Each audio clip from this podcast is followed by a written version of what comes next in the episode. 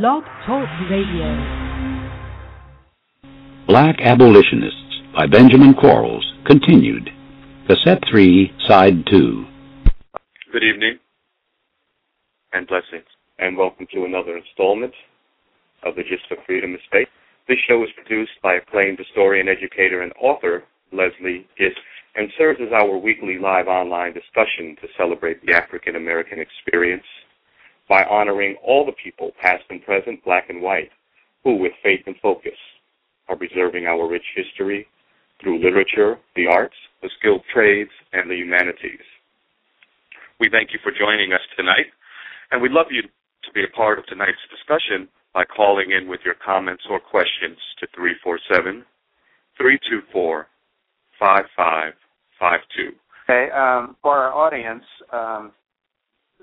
Dr. Walter Greason has joined us. He's the CEO of the International Center for Metropolitan Growth. That's a company that was dedicated to the revitalizing working-class neighborhoods. He's also an author of a new book, Suburban Erasure, How the Suburbs Ended the Civil Rights Movement in New Jersey.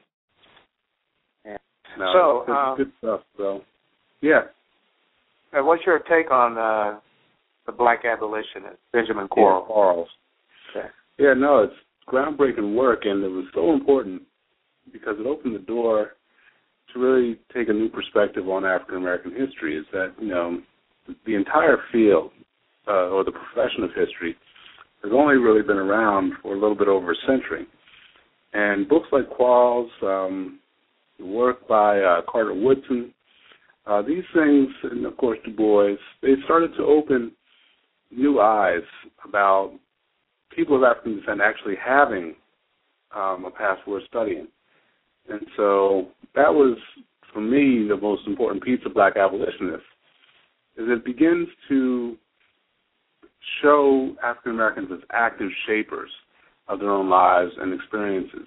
I have my own article coming out later this year for the Encyclopedia of Greater Philadelphia that talks about the African-American role in shaping the city of Philadelphia from 1790 to 1850. And there's this huge piece that comes out of Quarles' work that I hope my article will do a good job in emphasizing, is the shift in the reasoning among African-Americans in how to combat the reality of inequality in the United States.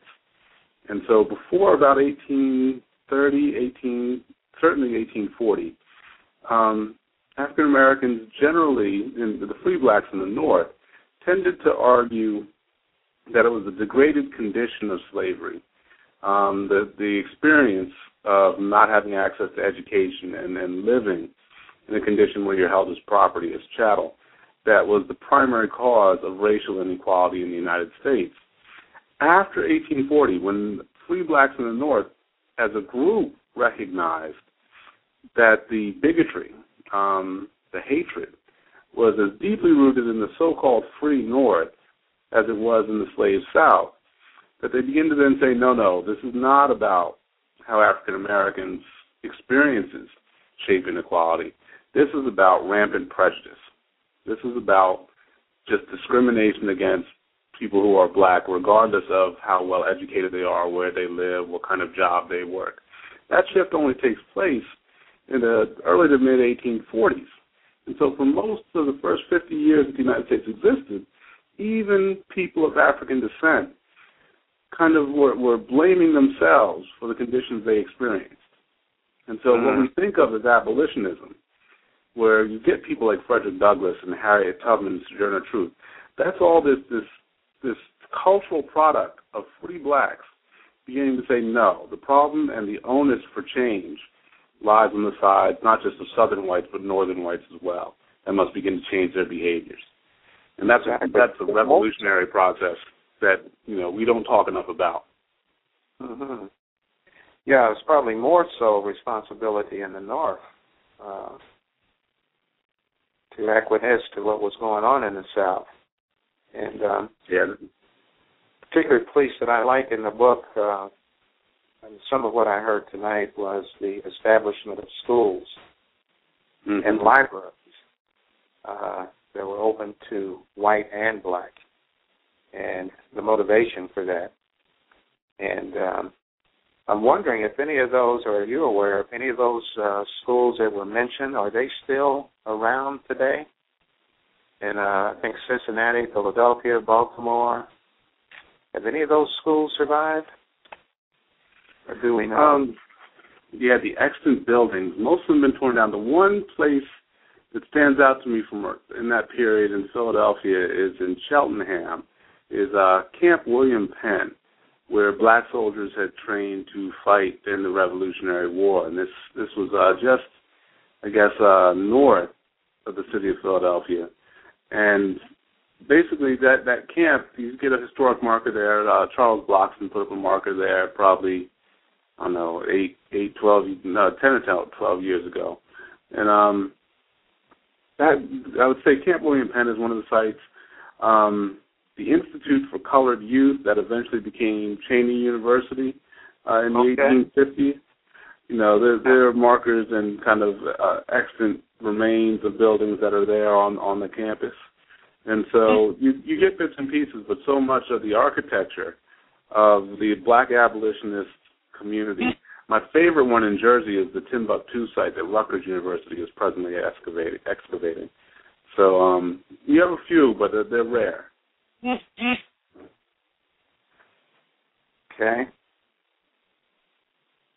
And who was Blockson? I believe that. Oh, Charles Blockson. Yeah, an amazing historian and archivist at Temple University. Comes out of Norristown, Pennsylvania, and he's dedicated his life to tracking down rare books concerning the African American experience. He has his own small library of, I think, probably 3,000 or 4,000 different volumes that most of them you can't find anyplace else in the world. And so he's been an amazing preservationist, someone who has made sure the stories of African American freedom and the struggle for justice is really preserved, especially the voices of African Americans themselves. It's not waiting for our story to be told through the eyes and perspectives of kind of white observers. So his collection is absolutely invaluable for folks who have a chance to get to Philadelphia, to get to Temple, and take a look at that, you know, some of the books that you can't find anywhere else. Exactly. What was Blockson's relationship or connection to William Still? Oh, he is one of the people who, I believe, he found Still's notebooks that had been hidden for decades. And so he actually is one of the folks most responsible for, how would I say, it's basically proving the genius of William Still in sustaining that network and in organizing how people came and went through Philadelphia and where people could hide. And I shouldn't say just through Philadelphia. It's mostly the small towns, like I saw you did a show last week on Christiana. It's all these small rural communities out along the outlying edges of the Philadelphia area that were absolutely crucial to get people out of Virginia and out of Maryland and get them up through New York and out through Ohio and into Canada. So, Charles Blockson is inextricably linked to preserving and revealing the genius of William Still. So the book that he found, was that William Still's account of the story of his ancestors escaping on the Underground Railroad? I don't think it was just William Still's account of his ancestors. I thought it was the notebook that documented kind of the way the operations of the railroad went. And I'm going around to check really quickly, but that's my recollection. When the book was found, it seemed to be more extensive than just one family in the succession. Okay. Well, did it include Blockson's family? I'm sorry. I misunderstood your question. I believe so. I believe. Go ahead. Yeah, I do think it involved how some of Charles Blockson's ancestors came to the Pennsylvania area. Again, I'm looking back. It's been, probably how many years since I was at Temple? It's been almost a decade since I was around Temple regularly. But That was my understanding, is when the book was found, it involved some of his family that had come to the area. And what year was the Christiana, that activity in that area, Christiana? The Christiana freedom, people call it a riot, but I don't find it. It's not like any of the other riots in the Philadelphia area. It was 1851. So it's, again, after this turn took place towards kind of more aggressive, more radical defense of African-American equality, both in terms of gaining equal rights in the North and ending slavery in the South. So it wasn't exactly a riot, but there was some activity where slave catchers were coming into Christiana and being fought off by the local black folk there, was it not? Absolutely. Yeah, that was the main issue. Or some would call it a rescue. Yeah. Now, this is one of the cases, again, where we're just coming to grips with how frequently people stood up, especially when you get across southern Indiana, Ohio, Pennsylvania, into Delaware and New Jersey. This Christiana is not unique. You know, there are cases where just regularly folks who were helping slaves escape stood up and not just kind of dissembled or lied to avoid conflict, but would back down slave catchers or judges who attempted to intimidate them into turning over escaping slaves, escaping Africans who were trying to really take their lives back. Mm-hmm. Can you give us any details on some other rescues, such as Anthony Burns, for example? Give our listeners some details on that. Yeah, the one that I love talking about the most is a man named Colonel Tye during the American Revolution. Tye was basically a slave who was held in where I operate my business, where I'm from, in central New Jersey, over by Colts Neck, between Colts Neck and Tom's River.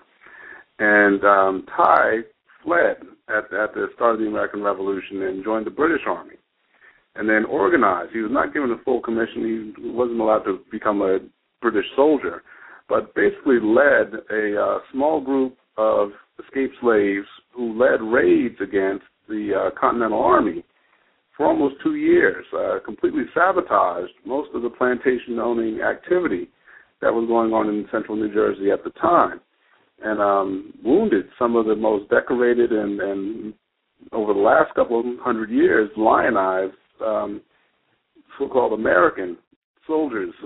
And so he was something of he was a genius militarily. He was absolutely someone who tested the resolve of the Continental Army and really decimated their forces and support for an extended period of time. And so his activities were a true inspiration. It's one of the major reasons you saw thousands of African Americans join the British to leave the United States once the war was lost. You had over 10,000 African Americans sail out of New York with the British Army and relocate to Nova Scotia and back to London and even go back to West Africa. And it was, you know, Colonel Tye is probably my favorite story of someone that we don't celebrate enough for his example, literally liberating people in his immediate area, but then also in death becoming a martyr that inspired people to go and find freedom outside of this new nation that had been formed. Are there any books you could recommend to our listeners covering that individual? Oh, the book that turned me on to Colonel Tye is, Slavery and Freedom in the Rural North by Graham Hodges. That was that Slavery by Graham Hodges?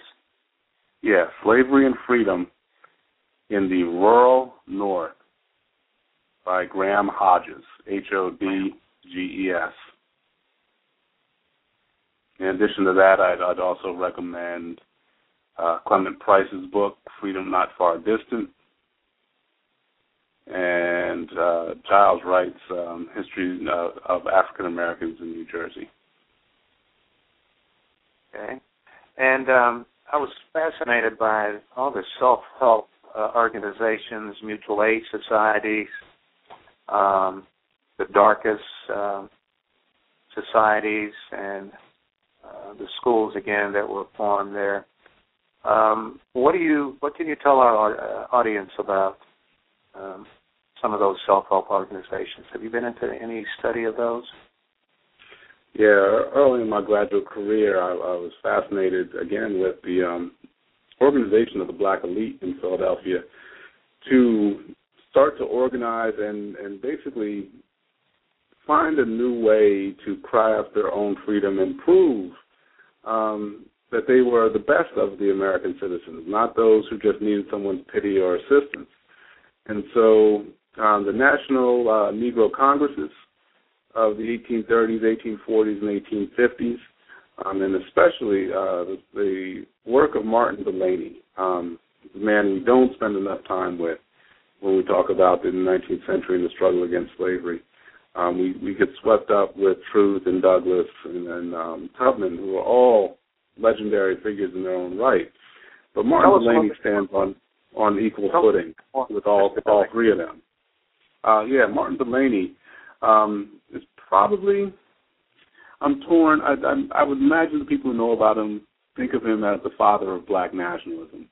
He was very passionate about the fact that African Americans could stand on their own and given the opportunity to compete head-to-head on fair terms would outwork anyone else in the world, let alone the Anglo-Saxons, the Germans, the French, whoever wanted to claim that there were permanent divine differences between people of different races. And so Delany gave no quarter, even to Frederick Douglass, who they had more than a rivalry. They differed sharply on the path that African Americans should take going forward as they achieved their freedom. But Delany served in the Union Army during the Civil War, and he had been an absolutely uncompromising advocate for the ability of African Americans to shape not only their destiny, but the destiny of any place they chose to lead.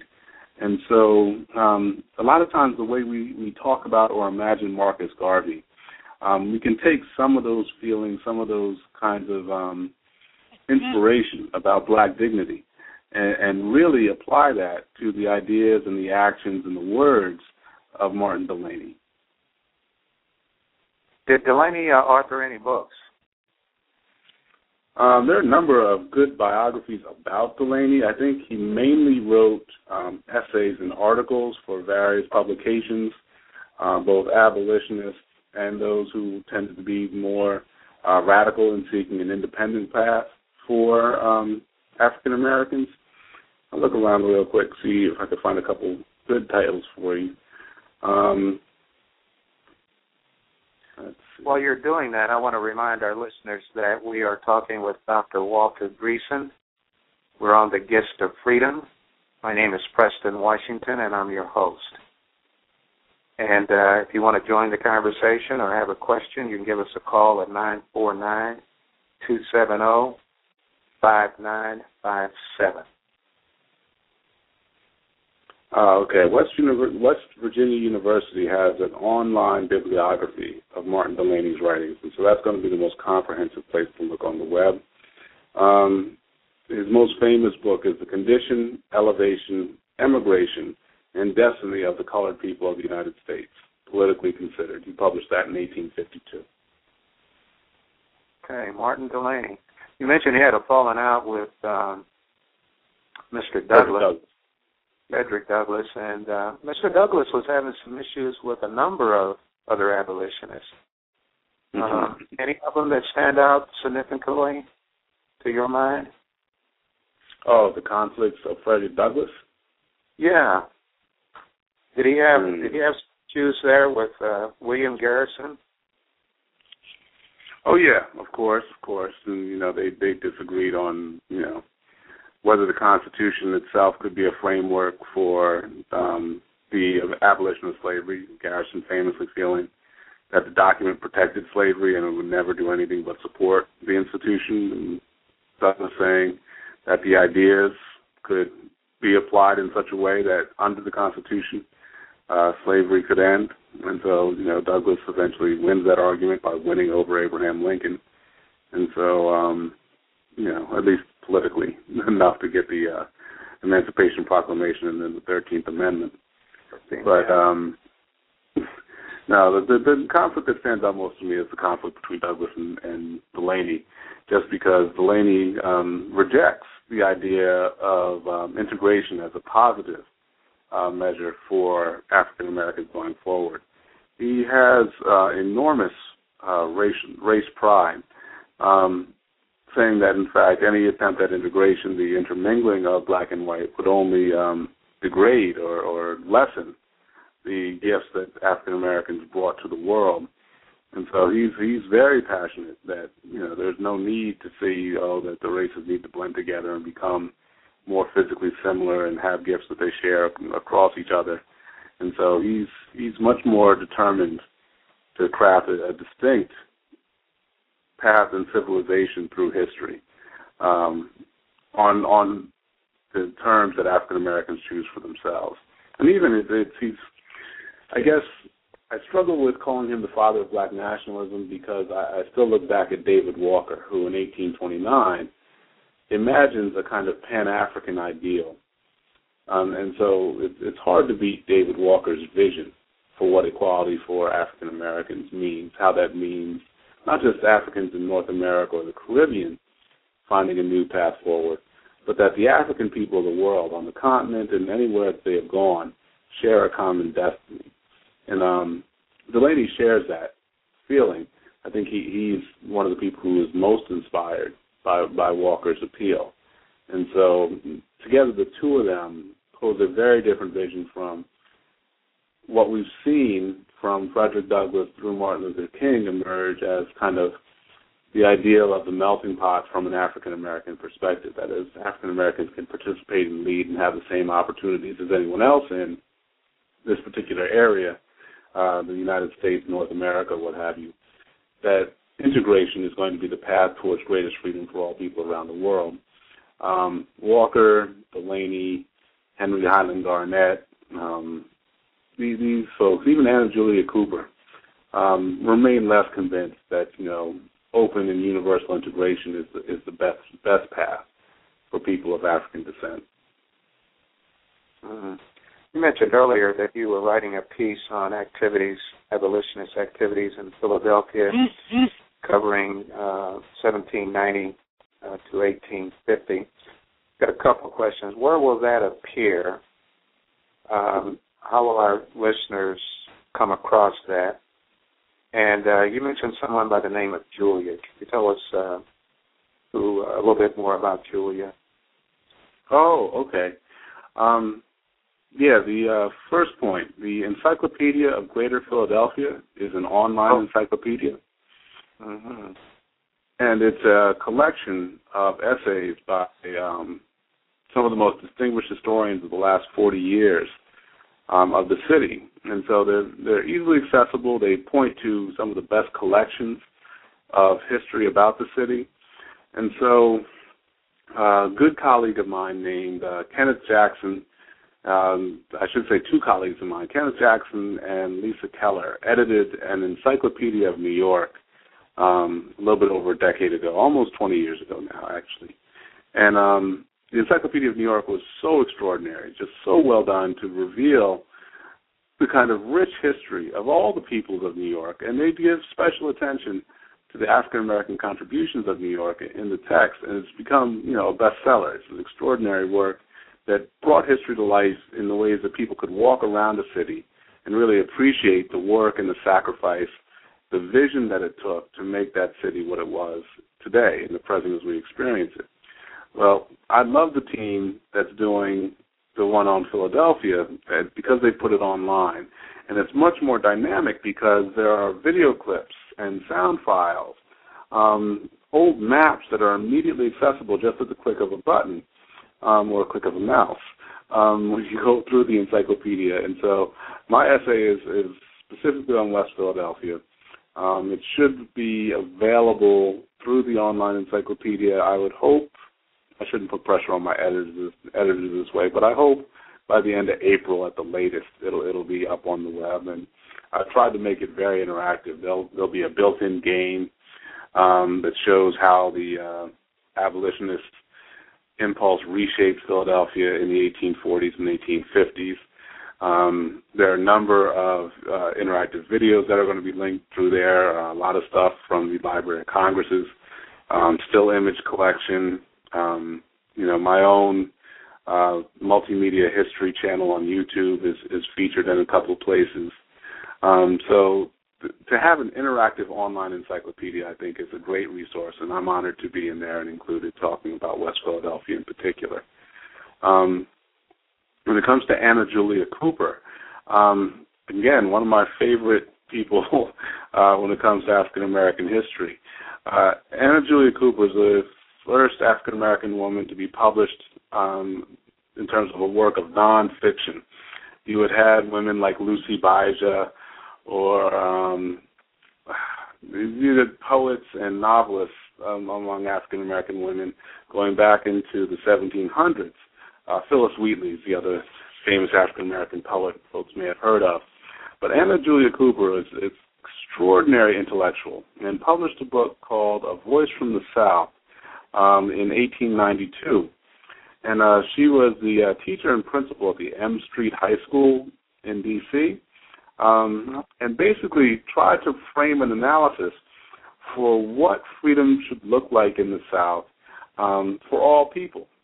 Not just in terms of racial segregation ending, but for women to have equal opportunity throughout the South. Now, again, you're talking about some 60 years before the feminine mystique appears in the United States.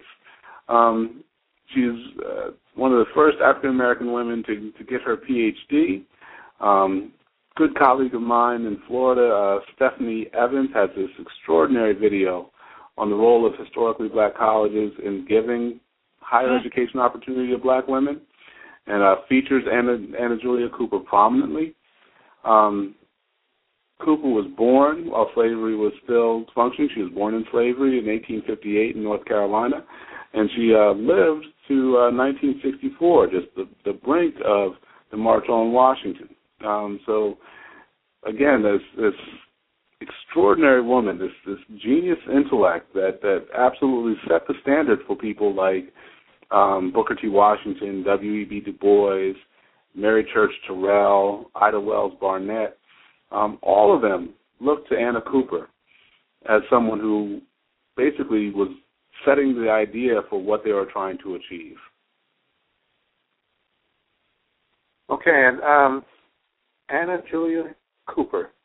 Thank you for that. What about the temperance movement and its attempt, or blacks' attempts to join in the temperance movement, and that seemed to fail?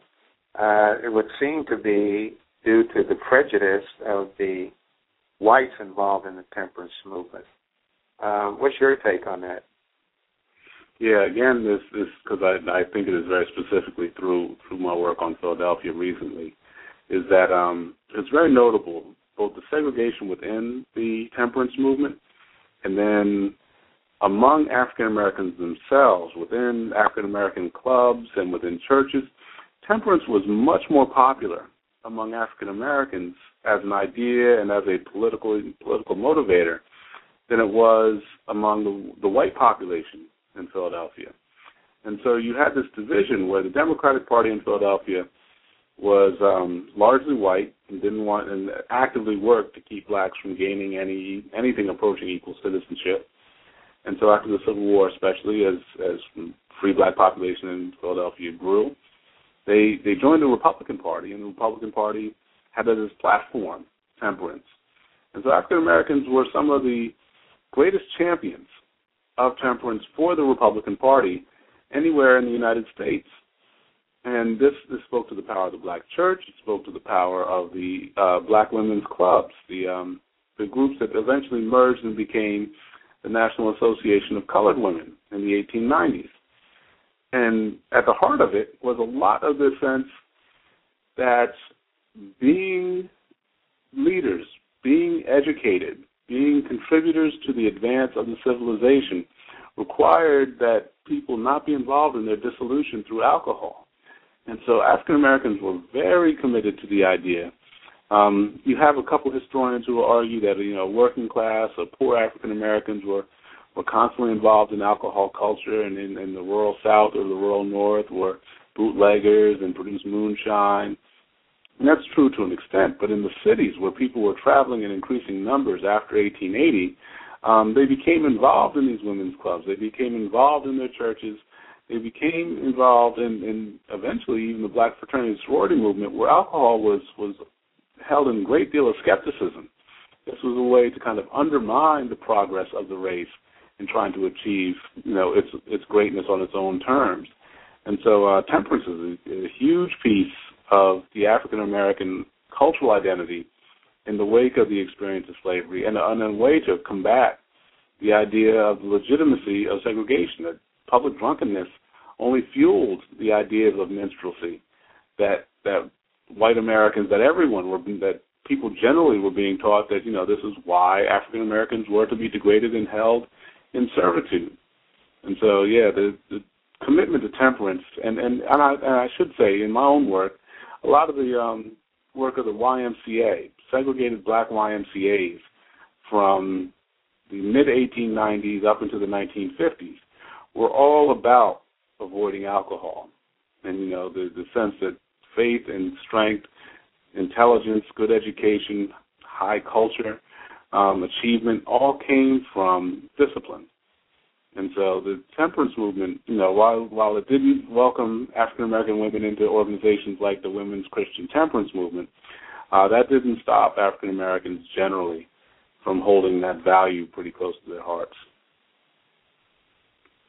Yeah, I would agree that blacks were probably much more temperate in the 1830s, 40s, and 50s, probably less temperate after the Civil War and moving up to about 1900 or so. The Gist of Freedom has a clip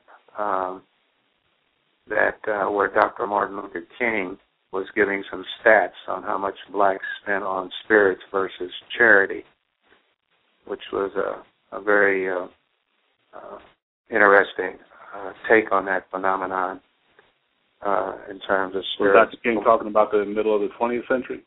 Yes, whereas I think, again, after the Civil War, up until today, blacks became and are becoming less temperate than they were in the 1830s. Oh, that's the thing. That kind of fits what's his thesis. There's the thesis that came out that after slavery led to the patterns of the black family became dissolved, and there was less kind of a culture, a degradation that took root under Jim Crow. It's E. Franklin Frazier put that theory forward in the 1940s, early 1950s. And I think, you know, he's been pretty roundly disproven by most sociologists and historians, is that you had a very strong kind of black professional elite, and in the working class, African Americans, folks who were held kind of in the masses of the unskilled or semi-skilled labor population, they were really very meticulous about keeping families together and keeping a sense of strong community, and avoiding the kinds of alcohol. And certainly there was not the widespread drug culture that we see after World War II. So in my reading, anyway, is that this period from about 1870 to 1930, the Great Depression kind of expands some of the drug and the alcohol problems. But the period of where Jim Crow really got put in place, you don't have the extensive kind of collapse of the black community into violence and drugs and alcohol that sometimes gets portrayed in media that looks back at that time period. I remember I saw a movie by Eddie Murphy and Martin Lawrence called Life. It's a very funny movie. It's a very interesting kind of look back at the world of the 1930s and 40s. And at the same time, although it's trying to give you a sense of what men like their characters might have been like, they still read a lot of the issues of how black dysfunction was in the 80s and 90s and try and project that it had always been that case back in the Great Depression and the World War II era. And they overstated a little bit, and so it's entertainment in Hollywood. You can't take it but so seriously for any historical content, as we've seen with the Django debate. But I'd always try and get back and say, it wasn't ideal. It wasn't that everything was perfect back in before the Great Migration, but it certainly was just a very different kind of world, a different kind of sense of what black community and black neighborhoods were. Mm-hmm. Yeah, I would agree that Jim Crow played a major role. Started putting a lot of liquor stores in the urban areas. And some folks would argue today in the urban areas you got more liquor stores than you got churches. Or grocery stores. And grocery stores, yeah. And the outlet of spirits is, it's just overwhelming. Fast food everywhere. What's your take? You mentioned Django. Have you been involved in that conversation? What's your take on it? I've actually held back from a lot of that. I was initially very excited to go in and see the movie. I had some trepidation. I had some deep fear about the portrayal of sexual violence in that movie. As people went and saw it, my fears were allayed, but I have still not gotten into the theater to see it. So I've held back on the comment. I've seen enough of the clips and read enough of the commentary to get a sense that it's a Tarantino movie, so it's primarily about the violence. It seems, I guess, from the reviews, much more like a cowboy movie than a movie about slavery, which is interesting. And so I guess the one question I've had based on the things I've read and the clips that I've seen is how the movie might have been different if instead of putting it in the mid-19th century in Mississippi, if they had taken it about 50 years earlier, taken it back to about 1800, and then said, we're going to put this in Rhode Island. That would have been, I think, a very jarring experience for a lot of people, and I would have liked to have seen something like that because it would have been a very similar kind of story, but just the setting of it wouldn't have made it reinforce the stereotypes that slavery is all about the South. Yeah. So what year did it take? I mean, I imagine it was during slavery, before.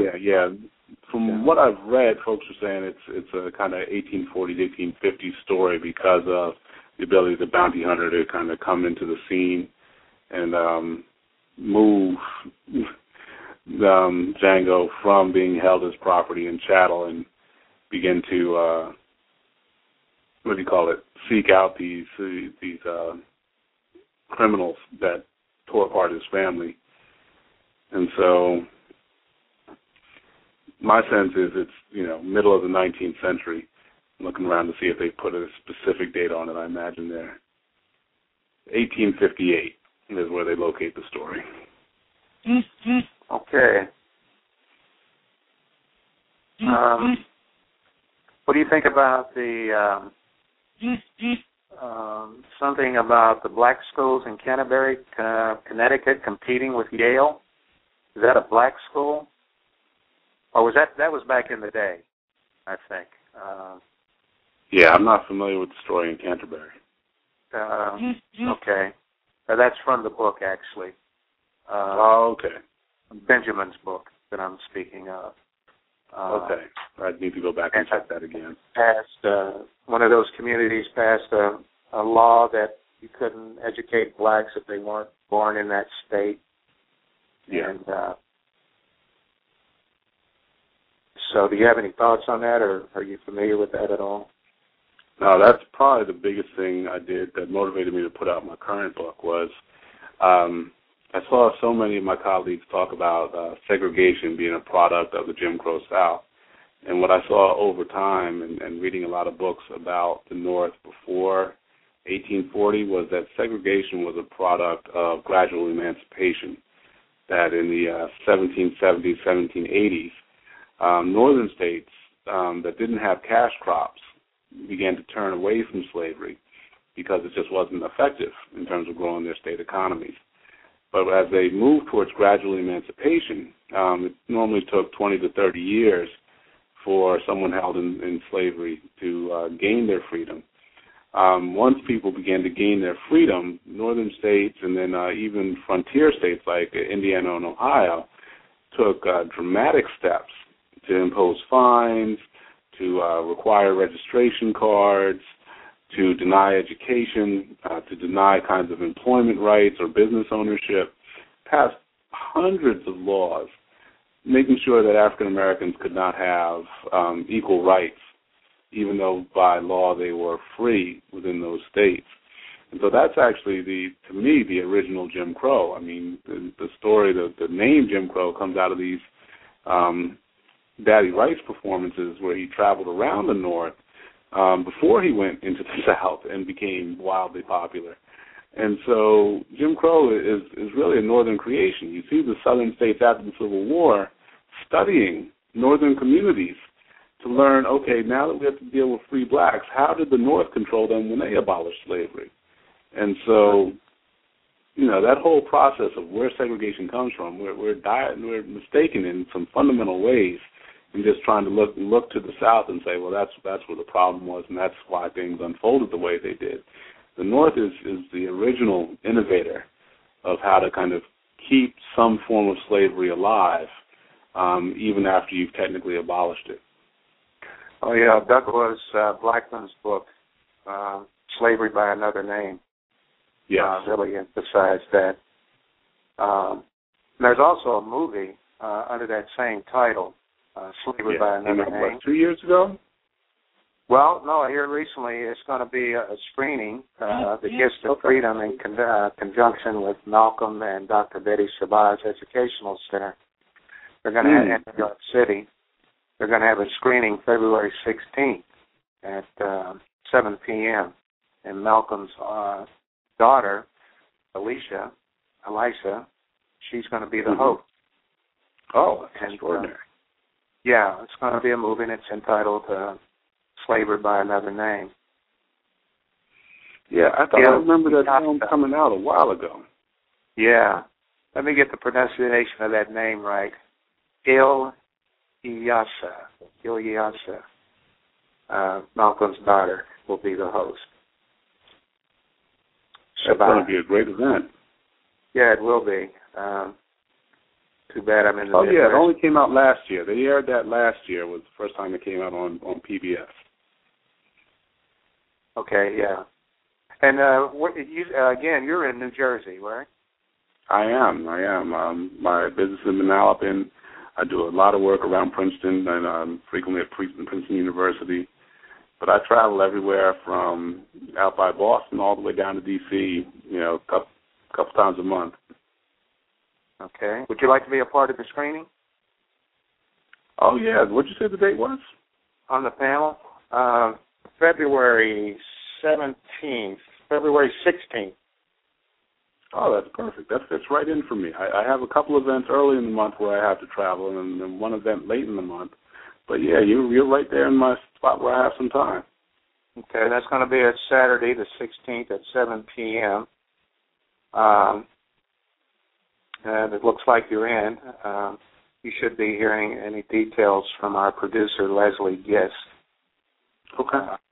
I get those details. I'll spread the word around. Hopefully I'll bring some more folks to the show as well. Okay. And if people want to get in touch with you, how would they do that?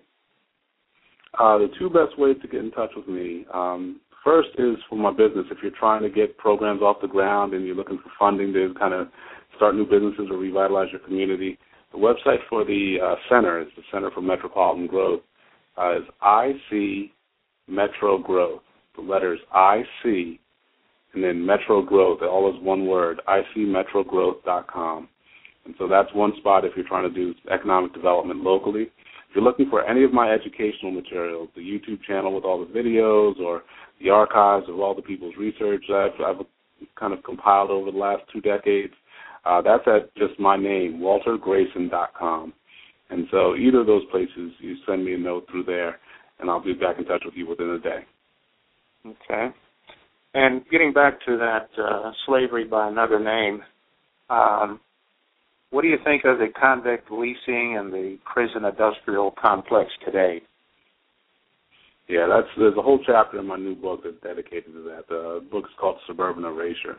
And the reason why I talk about it is we talk a lot about the prison industrial complex as the way that it kind of crippled civil rights activism after 1970, and led to this massive prison industrial complex where African-American young people are held to kind of work for $3 a day across the country for maximizing investment profits for companies like the Corrections Corporation of America.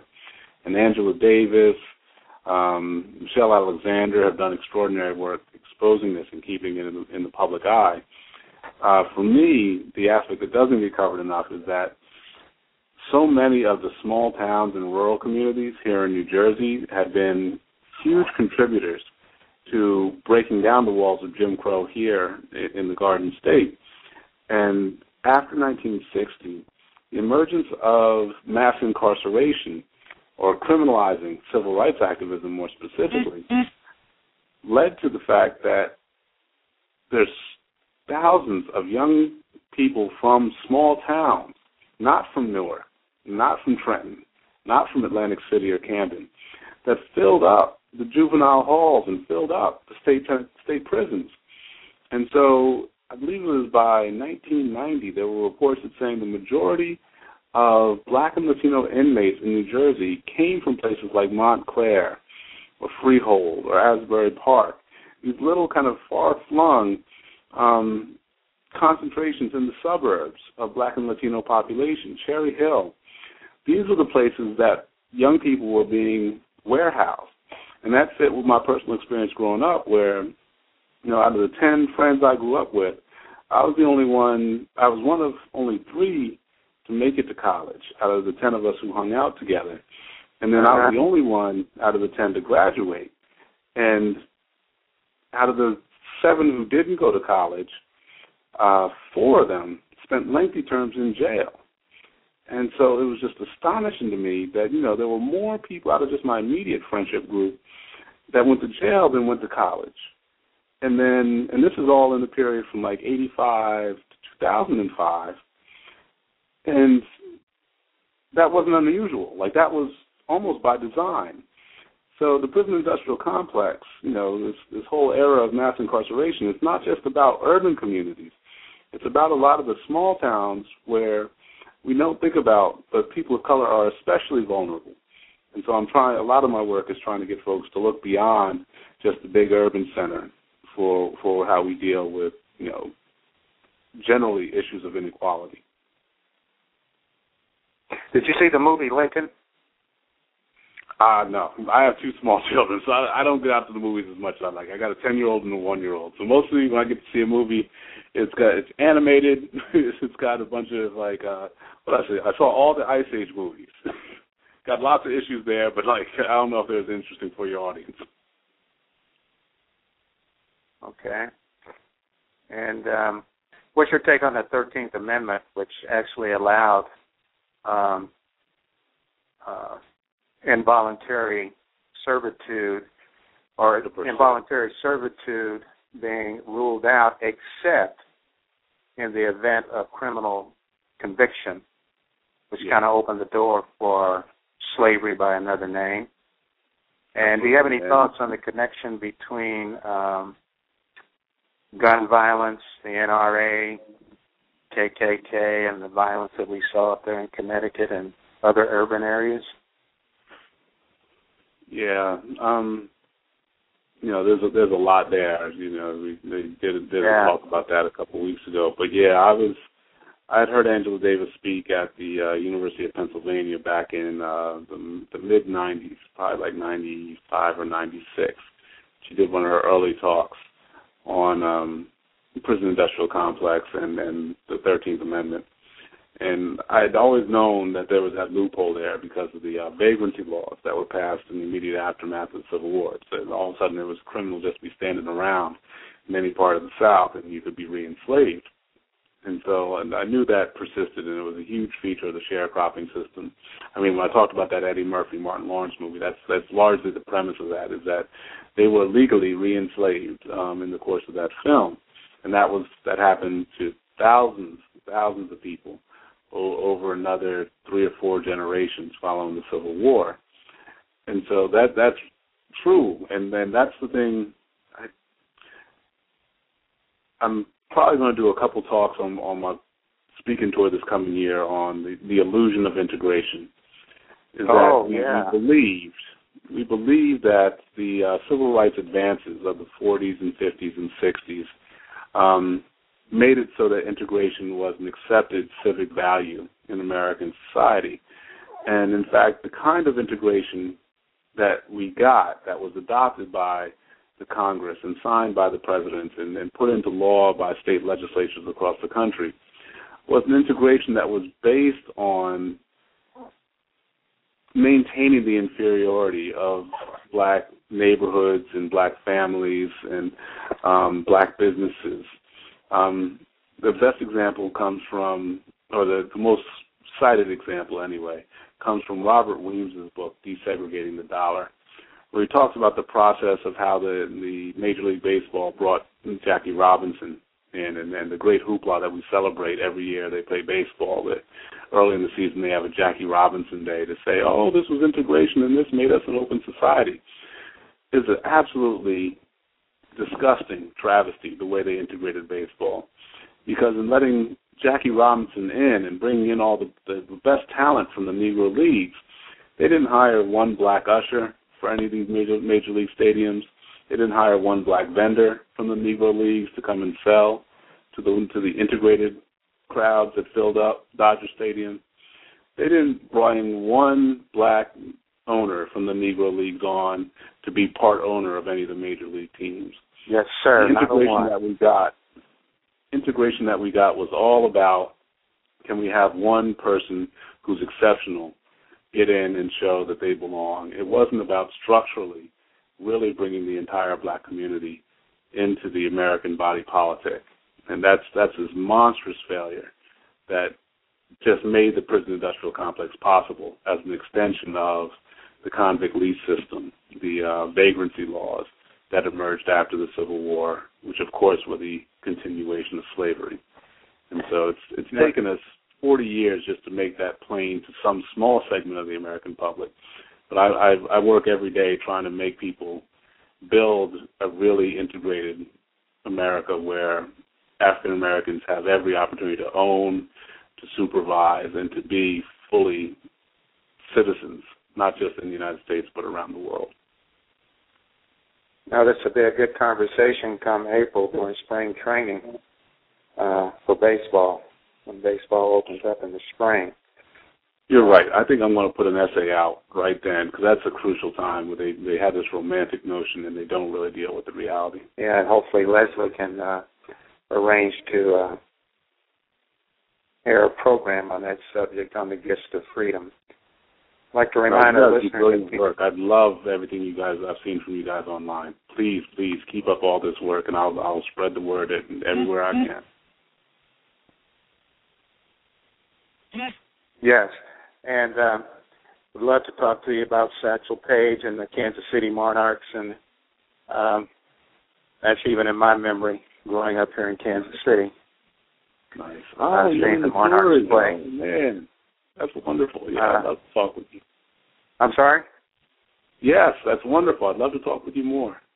Yeah, and I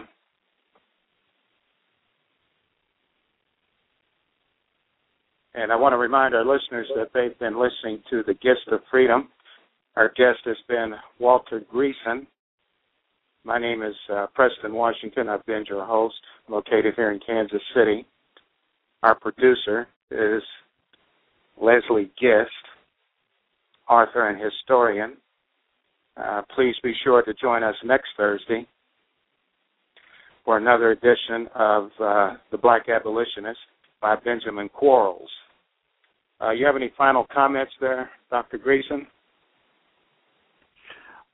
I would say just this. For the folks who listen to this show, you carry with you every day the capacity to earn. You're going to earn at least $5 million in your life. Take a little bit of time to reflect over the earnings that you get, to think about how you're going to rebuild that and pass on to your children and your grandchildren that much wealth and more.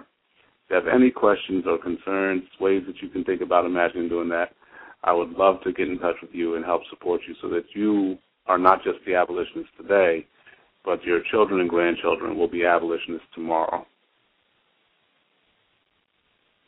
Okay, thank you very much. And hopefully we'll have our listeners tune in next Thursday. Thank you again, Dr. Greason. Again, my name is Preston Washington, and I'd like to say good night. Good night, Doctor. Good night. Black Abolitionists by Benjamin Quarles, continued. Cassette 3, Side 2. Good evening, and blessings, and welcome to another installment of the Gist for Freedom Estate. This show is produced by acclaimed historian, educator, and author Leslie Gist, and serves as our weekly live online discussion to celebrate the African-American experience by honoring all the people, past and present, black and white, who, with faith and focus, are preserving our rich history through literature, the arts, the skilled trades, and the humanities. We thank you for joining us tonight, and we'd love you to be a part of tonight's discussion by calling in with your comments or questions to 347-324-5552. Nor one who sold ardent spirits could be a member of the society, which urged the young men of the land to abstain from every fluid that had a tendency in the least degree to intoxicate.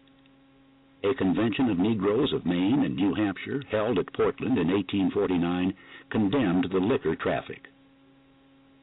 Of all the Negroes in the United States, those in Connecticut were unrivaled in their support of the war against strong drink. The Temperance Society of the People of Color of New Haven, founded in 1829, was a pioneer among Negroes. The addresses given at its meetings were sent to the abolitionist weeklies. In 1833, the Negroes of Middletown organized the Home Temperance Society, with Jehiel C. Beaman as president and his son Amos as secretary. A year later, Hartford had two Negro temperance societies, one of them for juveniles. To the senior Beaman went the credit for organizing the Connecticut State Temperance Society of Colored People, which took place at Middletown in May 1836. A year later, at its meeting held in Norwich, the society reported a membership of 350. J.C. Beaman, the president, became in 1838 the general agent also, periodically visiting the major cities. Connecticut alone in New England had an effective statewide temperance organization among Negroes. But local societies sprang up in such cities as Providence, Pittsfield, and New Bedford. Boston, like the much smaller Lenox, had both a men's and a women's society, the latter with Jane Putnam as president and Susan Paul as secretary. Membership in Boston spurted in April 1833 when 114 admirers of William Lloyd Garrison took the Cold Water Pledge as a farewell tribute to him just prior to his sailing for England. Of the Middle Atlantic states, New York and Pennsylvania led in temperance activity among Negroes. In New York State, as elsewhere, black abolitionists furnished the leadership in the movement. The New York City Temperance Society, founded in 1829, was assured by Samuel E. Cornish that a glass of water and a biscuit would answer the purpose of politeness. In the fall of 1831, the society's agents held meetings with church congregations, signing up 39 pledgees at the First Colored Presbyterian Church, 40 at the Abyssinian Baptist Church, and 119 at the Zion Methodist Church. In 1834, the four officers were familiar figures in anti-slavery work: Theodore S. Wright, Philip A. Bell, Charles B. Ray, and David Ruggles. Negro temperance work in upstate New York followed a similar pattern of leadership. Schenectady Negroes formed a temperance society in May 1836, following an address by the white reformer Gerrit Smith. At Buffalo in the spring of 1842, William Wells Brown organized the Union Total Abstinence Society with 215 members and remained its president for 3 years. Another Negro abolitionist, Stephen Myers, acted in 1842 and 1843 as agent for the Temperance Weekly, the Northern Star, and Freeman's Advocate. One of the places at which he spoke, Lee, Massachusetts, named its temperance society after him. The meeting had been held in the town hall of Lee, with many whites present, and with 20 persons signing the pledge. In one town, if not in others, Myers served two masters, lecturing one night on temperance and another night on anti-slavery. Pennsylvania Negroes had two temperance societies by 1834, one in Pittsburgh and the other in Philadelphia, the latter increasing its number of societies to four in 1837. In this state, the women were particularly active in the movement, Pittsburgh's temperance society being made up of both sexes. The Daughters of Temperance had 14 unions in the state, numbering a total membership of 1,500. In November 1848, two of the five Philadelphia unions held a joint meeting at the Wesley Methodist Church, at which 200 women were dressed in full regalia, along with a bevy of cold water girls in white. The two speakers were abolitionists J.C. Beeman and Henry Highland Garnet. The latter, after whom one of the unions had been named, was introduced as Apostle of Liberty and Temperance. Taking an hour and a half, Garnet portrayed the terrible effects of alcohol and labored to allure the drunkard to the path of soberness and peace. In proportion to their numbers, the Negroes in Cincinnati were unique in their temperance zeal. In 1840, over one-quarter of the city's colored population belonged to either the adult society of 450 members or the youth branch numbering 180.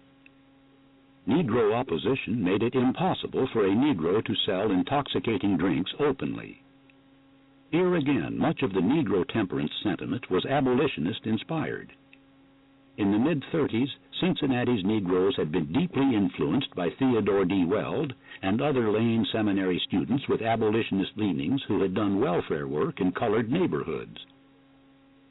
In other Ohio communities, the tie between abolition and Negro temperance was even more evident. On an April Sunday in 1849, the Negroes of Salem held a mass temperance rally in the morning, followed by an anti-slavery meeting in the afternoon, shifting from one to the other with no change of personnel or mood. 3 months later, the Negroes at Hanover held a mass meeting for the twofold purpose of advocating temperance and slave emancipation. At a statewide convention held at Columbus in January 1853, which went on record as favoring a prohibition law like that of Maine, the featured speaker was abolitionist John Mercer Langston. The temperance movement among Negroes was a compound of failure and success. Its effectiveness was diminished by a lack of follow-up and by the prevalence of Jim Crow practices within the organized movement. Like the colored convention effort, the temperance crusade among Negroes was stronger on planning than on performance. Following the periodic meetings, whether annually, quarterly, or monthly, a hibernation stage set in, with very little activity until the next coming together. There were no agents outside of J.C. Beeman and Stephen Myers.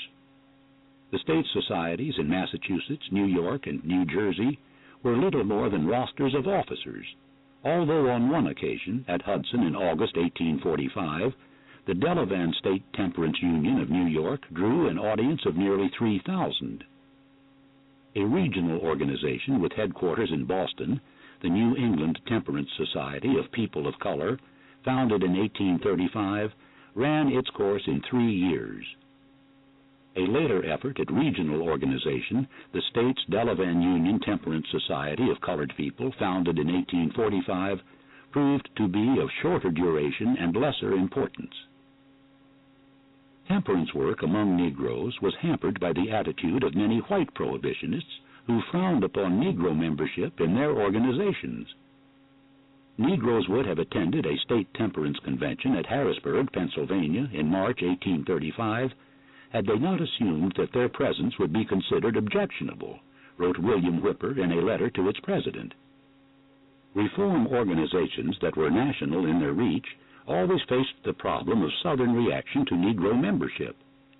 More often than not, this problem was settled to the satisfaction of the South.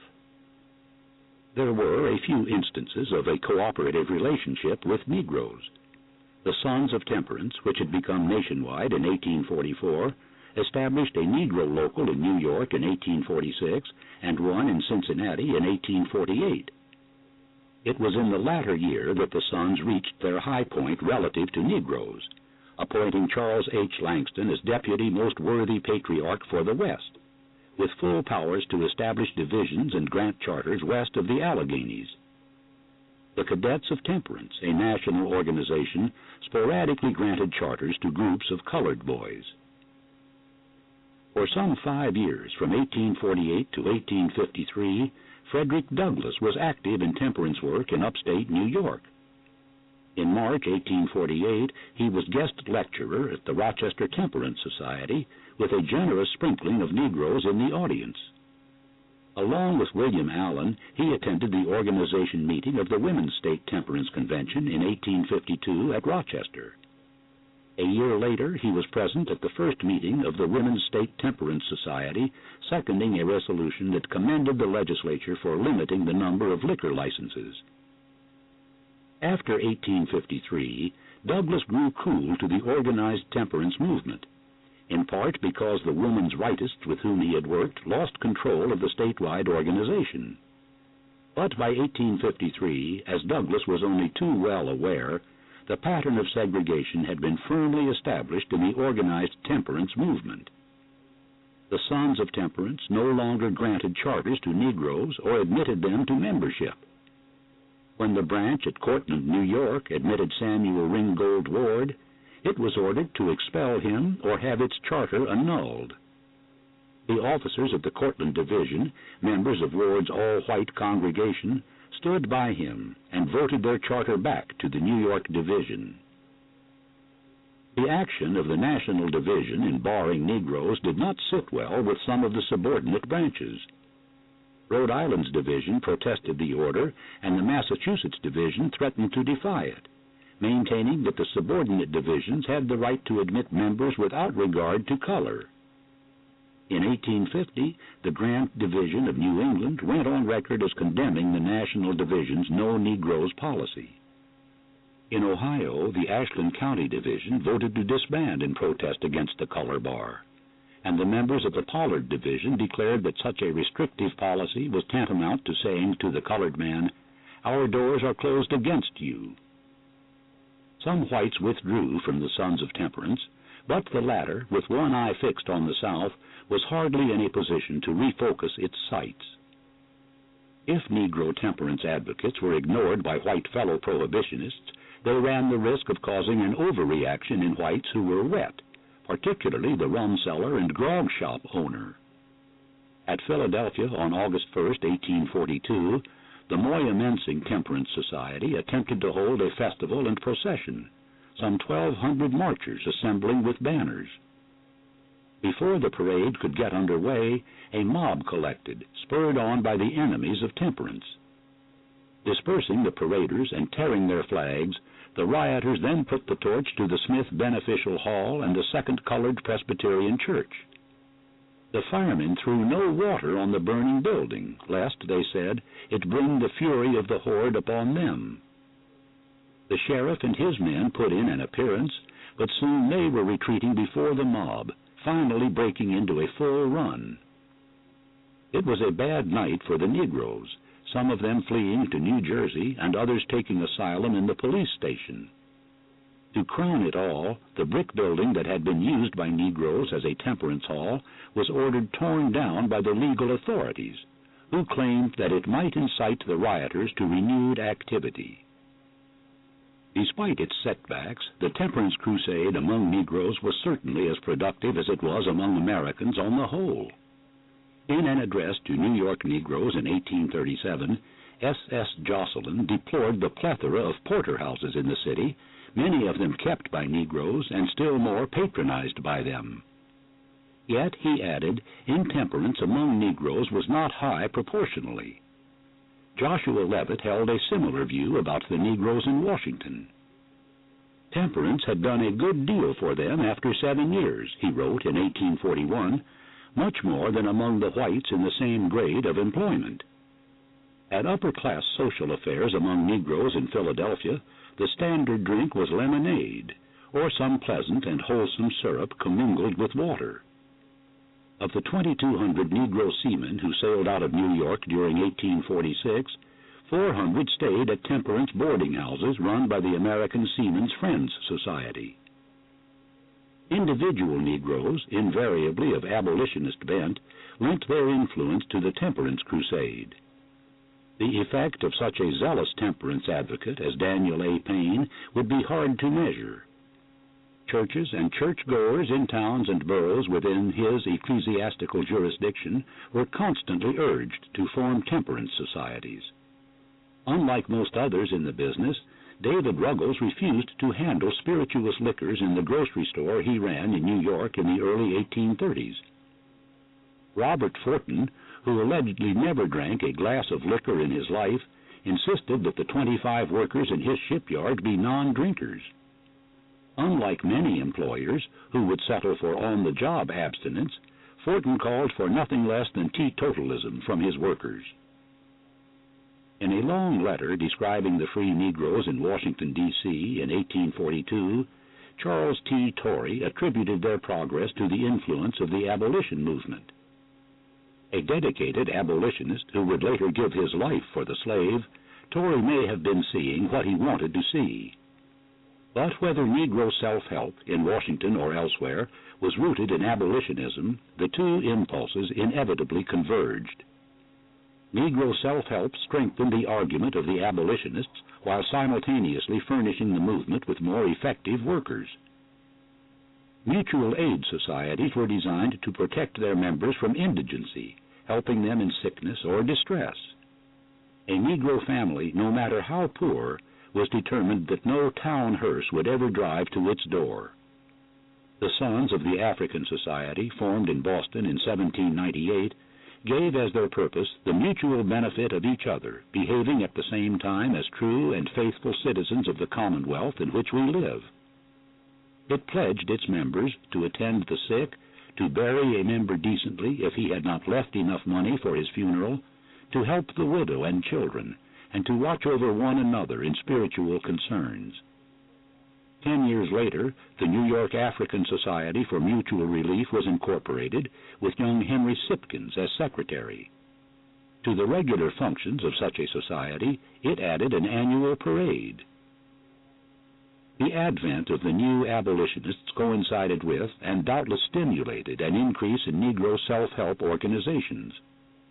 In 1827, at Chillicothe, with Lewis Woodson presiding, an African Educational and Benevolent Society was formed. A year later, Providence Negroes took a similar step, and in 1831, at New Haven, the Peace and Benevolent Society of African Americans came into existence. But it was Philadelphia that outstripped all other cities, nearly one-half of its adult Negro population holding membership in mutual aid societies in the 1840s.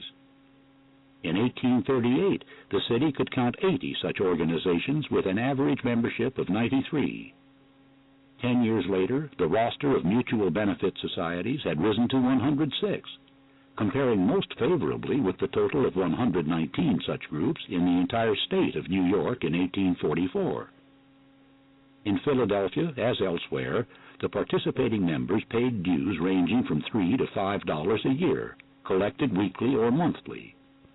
Persons of affluence often belonged to two or more societies at the same time. Like other cities, Philadelphia had its Dorcas Society, a woman's organization to help the poor and bearing the name of a biblical character of good deeds. The Philadelphia group distributed groceries, clothing, and small sums of money. Some groups, like the African Dorcas Society of New York, concentrated on clothing for poor children, particularly those going to school. In 1828, the Society provided 232 garments, including hats and shoes, for 123 boys and girls. The Harrisburg Dorcas Society stipulated that none of its food, clothing, or fuel was to go to drunkards, kidnappers, betrayers, and base idle persons. The Dorcas Society of Buffalo, holding that it is sometimes more blessed to receive than to give, occasionally gathered to listen to an address by an invited guest. Self-help among Negroes was closely related to self-improvement, the acquisition of useful knowledge, and the cultivation of the intellect. A young men's organization in Brooklyn bore the name Esmeralda Benevolent and Literary Club, indicating its dual purpose to combine material assistance and mental outreach. To many Negroes, life was something more than a pigfoot and a bottle of beer. The self-improvement impulse among Negroes stemmed in part from the general upward and onward spirit so characteristic of American society. But self-improvement among Negroes also had anti-slavery antecedents, for its advocates viewed it as a means of refuting the charge of racial inferiority while at the same time gladdening the hearts of the reformers. An evidence of this close bond between abolitionism and Negro self-improvement was furnished by the American Moral Reform Society, which, at its first meeting, pledged itself to make one common cause with the American Anti-Slavery Society.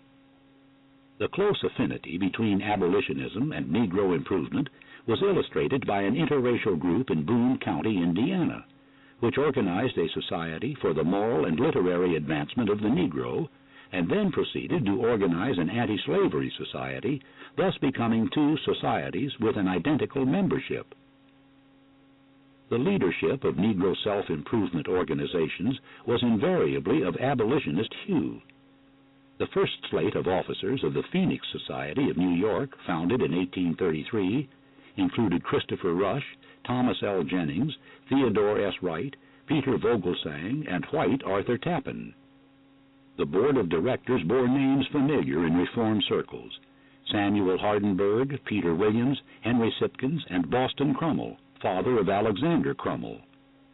The abolitionist Nathaniel Paul was the first president of the Union Society of Albany for the improvement of the colored people in morals, education, and mechanic arts, and Daniel A. Payne held a similar first presidency of the Troy Mental and Moral Improvement Association. Hosea Easton was the presiding officer of the Hartford Literary and Religious Institution upon its founding in 1834. Most of the self-improvement societies sponsored a series of public lectures, from 5 to 21 a season. Open to the public, these lectures were generally free of charge, as in the case of the Philadelphia Library Company, but sometimes not, as in the case of the Adelphic Union Association of Boston, which charged a modest 50 cents for a single ticket for the entire series and 75 cents for a combination ticket admitting a man and a woman. For its series of weekly lectures, the Philomathean Society of New York charged $2.50 for a season ticket and 12.5 cents for a single lecture. The guest lecturers at Negro self-improvement societies generally included a good sampling of abolitionists. Edmund Quincy opened the season series for the Adelphic Union in 1838, subsequently mailing a copy to the officers at their request to have it published. During the 1840 season, the Union's roster of speakers included abolitionists Theodore Parker, Samuel J. May, Henry I. Bowditch, John Pierpont, William Lloyd Garrison, James Freeman Clark, and, for a return appearance, Edmund Quincy. The Adelphic Union opened its 1846 series with the abolitionist politicians John P. Hale and Charles Sumner. The lecture topics, particularly those in the New York forums, were not confined to political and social issues, but included chemistry, geography, logic, and organs of sense. Such broad topical coverage was especially valuable in those cities in which Negroes were barred from attending lectures other than those sponsored by themselves. Most of the self-improvement societies provided opportunities for active participation by the members. A lecture would often be followed by a general discussion. Some societies, particularly those made up of young men, inclined toward oratory and declamation, with some of the speakers delivering original pieces.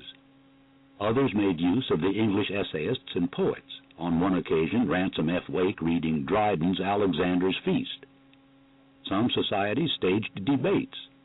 At its meeting in December 1842, the Philomathean Society of Albany, with abolitionist William H. Topp presiding, listened to the pros and cons of the question, "Is the human mind limited?" Some of the societies had libraries of their own. Upon organizing in January 1833, the Philadelphia Library Company of Colored Persons issued a public notice appealing for books or for money to buy them.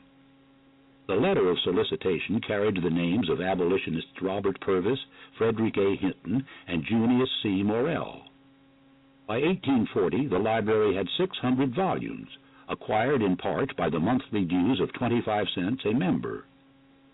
The San Francisco Athenaeum and Literary Association, whose members were required to be moral and intelligent, had a library of 800 volumes in 1854. The 16 colored library societies in New York State in 1844 had libraries whose holdings ranged from 100 to 1,400 volumes.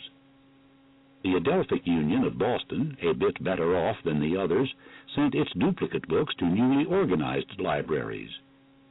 Many of the libraries stocked newspapers and periodicals, particularly those of abolitionist hue.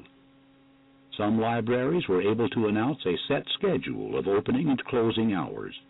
The Phoenix Society of New York, for example, operating from 4 o'clock in the afternoon to 9 at night on Monday, Wednesday, and Friday. Circulating libraries asked that the borrowed books be returned in a week's time. To use a Negro reading room required no fee. The New York Vigilance Committee assessed its members $2.75 a year for the upkeep of its reading room, but strangers were admitted free of charge. These libraries were open to the public, and this meant that whites were welcome, a policy which bore an implied criticism of libraries that excluded Negroes, which most of them did. There was only one society made up of both sexes, the Gilbert Lyceum of Philadelphia, founded in 1841, with Jacob C. White as president and Grace Douglass as treasurer. The all-male Negro self-improvement groups, however, did not exclude women from their reading rooms or from attending meetings open to non-members. But such partial acceptance was hardly satisfactory to all concerned, and as a consequence, a half-dozen women's societies were started. Leading the way in 1831 was the Female Literary Association of Philadelphia, to be joined the following year by the African-American Female Intelligence Society of Boston. But the Philadelphia women were not to be outstripped, forming two additional societies in the 1830s, the Minerva Literary Society and the Edgeworth Society. And the last of the antebellum women's societies, as the first, was founded in Philadelphia, the Sarah M. Douglas Literary Circle, which held its first meeting on September 22, 1859. These literary societies sent reports of their proceedings, along with examples of their creative writings, to the abolitionist press. Juvenile self-improvement societies among Negroes were few in number, doubtless because they were in competition with the schools, public and private. The strongest of these fewer than a half-dozen groups was the Garrison Literary and Benevolent Society of New York, founded in 1834 and made up of males from 4 to 20 years of age. The society held its weekly Wednesday afternoon meeting in the classroom of a public school until the school trustees decreed that an organization that bore the controversial name of Garrison could not be permitted to use its facilities. Led by Master Henry Highland Garnet and shouting, "Garrison, Garrison, Garrison forever," the boys voted against changing the name of their society. Fortunately for them, the Philomathian Society, through Philip A. Bell, offered the use of its hall without charge.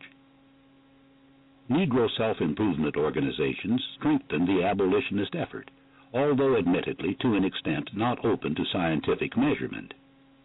Many of the self-improvement societies were influenced by the anti-slavery struggle, writes a present-day authority, and were in the main anti-slavery societies until around 1857, when they took on a more definite literary aspect. There were at least 50 such organizations. Some were short-lived, like the Sacramento Young Men's Musical and Literary Society, reflecting the incurable optimism of Americans, black and white. Some were small.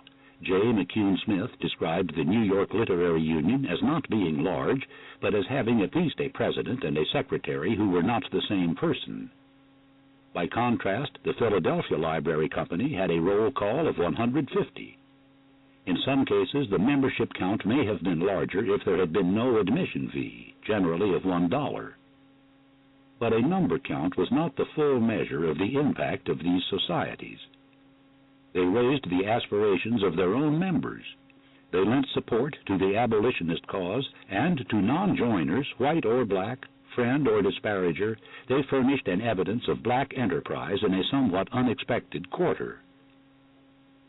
Negro self-help was expressed in the movement for more and better schools. This effort, too, bore an abolitionist stamp inasmuch as school training would demonstrate that the Negro was capable of improvement and hence not doomed by innate inferiority to be a slave perpetually. In 1827, there was a total of 10 Negro schools, primary and grammar, in 5 cities: Portland, Boston, New Haven, New York, and Philadelphia. In the early 1830s, with the simultaneous emergence of the colored convention movement and the new type abolitionists, the Negro school effort received much more attention. In the summer of 1831, Garrison, S.S. Jocelyn, and Arthur Tappan conceived of forming a Negro manual labor college at New Haven, Connecticut. Manual labor schools combined a curriculum of classical studies with useful physical labor in the shop or on the farm. Traveling to Philadelphia, the 3 abolitionists broached the idea to the delegates at the colored convention, mentioning New Haven as the proposed site. The delegates, laboring under the impression that the New Havenites were friendly, pious, generous, and humane, voted their approach enthusiastically, adding, however, that the trustee board of the proposed college should have a Negro majority. As a follow-up, the convention appointed a so-called committee for superintending the application for funds for the college for colored youth, composed of Philip A. Bell, Boston Crummell, Peter Vogelsang, Peter Williams, and restaurateur Thomas Downing, already famed for his oyster house. The proposed college got no further. The mayor of New Haven, Dennis Kimberly, strongly opposed it, and his stand was supported by a town meeting which voted to resist the establishment of the proposed college in this place by every lawful means. The school was denounced as a threat to the prosperity of Yale and the other educational institutions in the city. The belief was widespread that the proposed Negro school would be an abolitionist auxiliary or front. One of the reasons given for the hostility to the proposed school was its designation as a college, which bore the implications of high achievement by Negroes and their resultant pressing for social equality. But this explanation could hardly hold true for the school which Prudence Crandall proposed to establish for young ladies and little misses of color 2 years later in nearby Canterbury. Miss Crandall had announced this step after she had lost practically all of the students from her boarding school following the admission of a Negro, 17-year-old Sarah Harris. Canterbury, like New Haven, called a town meeting, at which its leading citizen, Andrew T. Judson, strongly denounced Miss Crandall and her school. The meeting was adjourned before abolitionists Samuel J. May and Arnold Buffin could get the floor for a rebuttal. Judson and his numerous supporters urged the state legislature, then in session, to enact a law prohibiting any school from instructing Negroes who were not inhabitants of the state. Miss Crandall held out for 16 months after the passage of the law, but in September 1834, she closed the school and quit the state. A similar fate was in store for abolitionist-sponsored Noyes Academy in Canaan, New Hampshire, which in 1834 announced itself as open to youth of good character without distinction as to color. 28 whites and 14 Negroes studied together for a year, while the townspeople grew increasingly restive. A public meeting was convoked in the summer of 1835, which decreed that the academy should be physically transplanted. On August 10th, some 300 men with 90 to 100 oxen dragged the building away, leaving it in ruins. These setbacks were dismaying to the abolitionists, but they could take comfort when they looked elsewhere. However abortive at New Haven, Canterbury, and Canaan, education for Negroes, spurred by their zeal, had been given a fresh impetus. The spirit of self-help took on another form, with Negroes themselves assuming the task of providing additional schools. Again, the Negroes who led the way were abolitionist activists. In January 1832, a group of Pittsburgh Negroes established the African Education Society, with John B. Vachon as president and Lewis Woodson as secretary. The school, its personnel all Negro, was attended by many of the respectable colored people of the city. During the same year, John Malvin organized the School Education Society in Cleveland, the costs to be borne by subscriptions and appeals. In 1836, Providence Negroes founded the New England Union Academy with tuition of $3 a quarter. New York Negroes established the Phoenix High School in 1836, with Theodore S. Wright as president, Dr. John Brown as secretary, and Samuel Cornish and David Ruggles as solicitors. Philadelphia in the mid-30s had 10 self-supporting colored schools. Cincinnati in 1838 had 2 Negro schools deriving no aid from their white neighbors.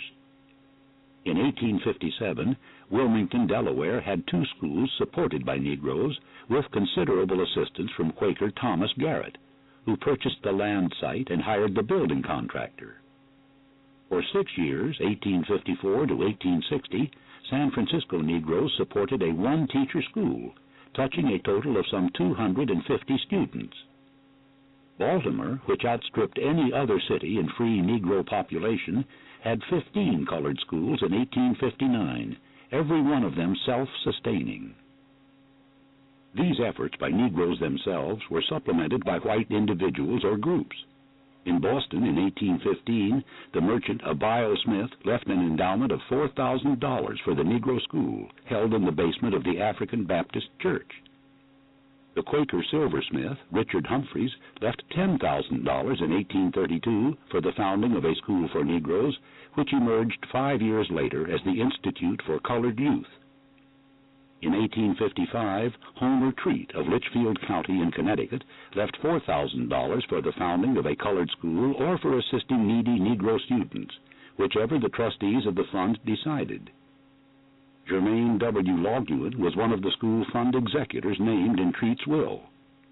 In 1840, the Ohio Ladies' Society for the Education of Free People of Color was founded at Massillon, its purpose to elevate the Negro and thus undercut the opposition to the abolitionist movement. The founders announced a second compelling motive. Long enough, surely, have we received the taxes of the colored man to help educate poor white children. And now let us, as a band of sisters, unite in vigorous efforts to repair their wrongs. In some of the schools conducted by this society, the salaries of the teachers were paid by the Ohio Female Anti-Slavery Society. The clergyman Charles Avery gave an initial donation of $25,000 in 1849 to found a college bearing his name at Allegheny, Pennsylvania, to train young Negroes for teaching and the ministry. Serving on the board of trustees was the abolitionist John Peck. In 1852, the General Conference of the African Methodist Episcopal Church, meeting in New York, had high words of praise for Avery, who was present. Later that year, a more concrete expression of Negro esteem came to Avery from Robert S. Duncanson, who gave him a painting, The Garden of Eden, for which the struggling artist had been offered $800. Privately supported colored schools, whether financed by Negroes themselves or by their supporters, were obviously not the total answer to the question of educational need in a day when publicly supported schools had become widespread throughout the North. Poor as a group and taxed like everyone else, Negroes saw no reason for their not benefiting like others from the public school system. Gradually, the states began to assume a grudging responsibility for the education of their Negro children. Schools attended by Negroes were all colored in student body and predominantly so in teaching staff. Such schools were invariably feebly supported in comparison with their white counterparts. The New York Board of Education, for example, spending $1,600,000 for sites and buildings for white pupils over a 20-year period, while spending only $1,000 for such facilities for colored students, a ratio of 1 to 1,600, although the school population ratio was 1 to 40. But it was not their feeble support alone that made segregated schools a prime target of Negroes and abolitionists. These challengers proclaimed that racially separate schools were relics of slavery, fostering prejudice and discrimination. In Massachusetts alone did the protesters crack the segregated school system, with Boston providing the most spectacular victory, although not the first. In the 1840s, the Negro school in Boston, named after early benefactor Abiel Smith and supported by the city after 1820, came under increasing attack, led by Negroes and abolitionists. In 1846, a petition signed by 86 Negroes protested the segregated school, terming it insulting. The primary school committee thought otherwise, defending the all-Negro composition of the Smith school. However, two members of the committee, Henry I. Bowditch and Edmund Quincy, submitted a blistering minority report to which they appended a statement by an even more ardent abolitionist, Wendell Phillips, castigating the city solicitor for upholding the legality of a Jim Crow school. 3 years later, another petition, this one bearing 202 signatures and characterizing the Smith school as a great public nuisance, was laid before the primary school committee. Again, rejection soon followed. Negroes then turned to the courts, Benjamin Roberts bringing suit in the name of his young daughter, Sarah, alleging that she had to pass 5 other schools before she could reach the one for Negroes. Taking the case for the plaintiff was Charles Sumner, assisted by a young Negro, Robert Morris. Despite Sumner's learned plea, the court upheld the school committee. But its victory was but a staying action. The airing given to the case had its effect on public opinion. Negroes led by William C. Nell kept up a drum fire against the school, holding indignation meetings and presenting numerously signed resolutions at abolitionist gatherings. The state legislature proved more responsive than the courts or the school board. Noting that Boston lagged behind the other chief cities in the state, the legislature in April 1855 prohibited the exclusion of any child from any school because of race, color, or religion. When the new school year began on September 3, 1855, a group of abolitionists, headed by William C. Nell, went from one schoolhouse to another to see the new policy in operation. There was no disturbance of any kind, the school committee having acted in good faith despite their earlier opposition.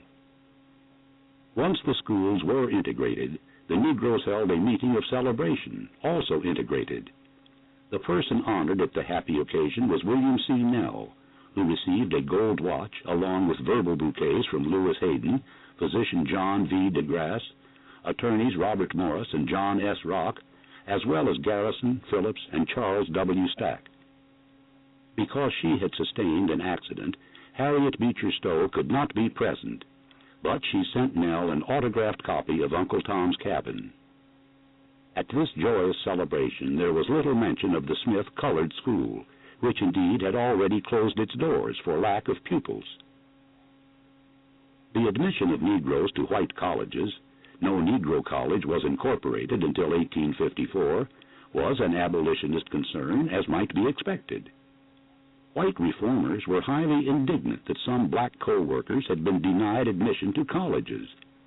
Thomas Paul, Sr. by Brown, Charles B. Ray and Amos G. Beeman by Wesleyan, and J. McCune Smith by both Columbia and Geneva. At the annual meeting of the New England Anti-Slavery Society in 1836 at Boston, a resolution was passed recommending that abolitionists support Oneida Institute because it was the only literary institution east of Ohio which officially welcomed Negroes. Other colleges had no stated policy barring Negroes, but, as an abolitionist put it, they encouraged a prejudice which created an atmosphere in which a colored student could not live. Colleges feared that if they enrolled Negroes, they would lose white students, particularly from the South. Oneida, located at Whitesboro near Utica, was not the first college to admit Negroes. In August 1826 of the year in which Oneida was founded, Amherst graduated Edward Jones, and 2 weeks later, Bowdoin conferred a degree upon John B. Russworm. This book is continued on Cassette 4, Side 1.